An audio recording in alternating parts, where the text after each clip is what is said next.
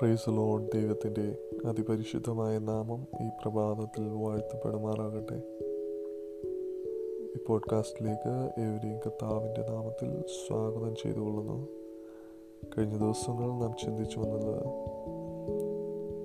അതുകൊണ്ട് നാം വല്ലപ്പോഴും ഒഴുകി പോകാതിരിക്കേണ്ടത് കേട്ടത് അധികം ശ്രദ്ധയോടെ കരുതിക്കൊള്ളുവാൻ ആവശ്യമായിരിക്കുന്നു എന്ന് ആ വചനമാണല്ലോ.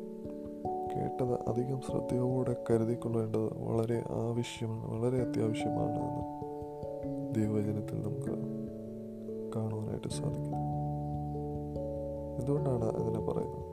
കേട്ടത് അധികം ശ്രദ്ധയോടെ കരുതിക്കൊള്ളണമെന്ന് പറയുന്നത്?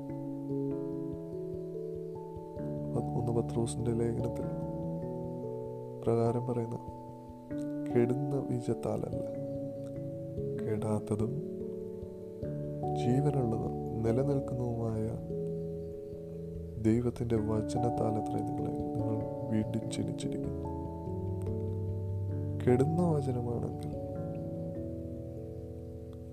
കെടുന്ന ബീജമാണെങ്കിൽ അതിന് വലിയ പ്രാധാന്യമില്ല.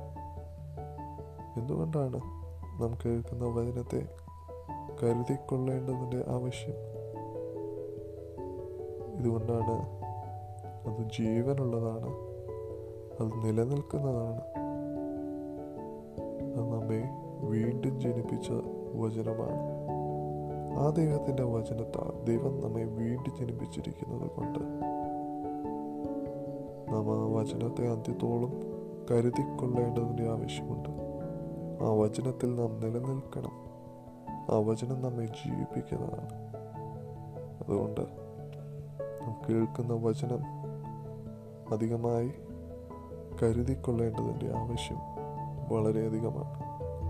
ഈ നാളുകളിൽ നാം കേൾക്കുന്ന ജീവനുള്ള ദൈവത്തിന്റെ വചനം നമ്മുടെ ജീവിതത്തിൽ വിശ്വാസത്തിൽ വളരുവാനും ശക്തിപ്പെടുവാനും ഉറച്ചു നിൽക്കുവാനും സ്ഥിരതയുളവാക്കുവാനും നമ്മെ പ്രാപ്തരാക്കുവാനായിട്ട് ഈ നാളുകളിൽ ഇടയാകട്ടെ. എന്നെ ദൈവതരങ്ങളിൽ നമ്മെ തന്നെ സമർപ്പിക്കാം. ഈ വചനങ്ങളാൽ ദൈവം നമ്മെ അവരെയും ധാരാളമായി അനുഗ്രഹിക്കുമാറാകട്ടെ.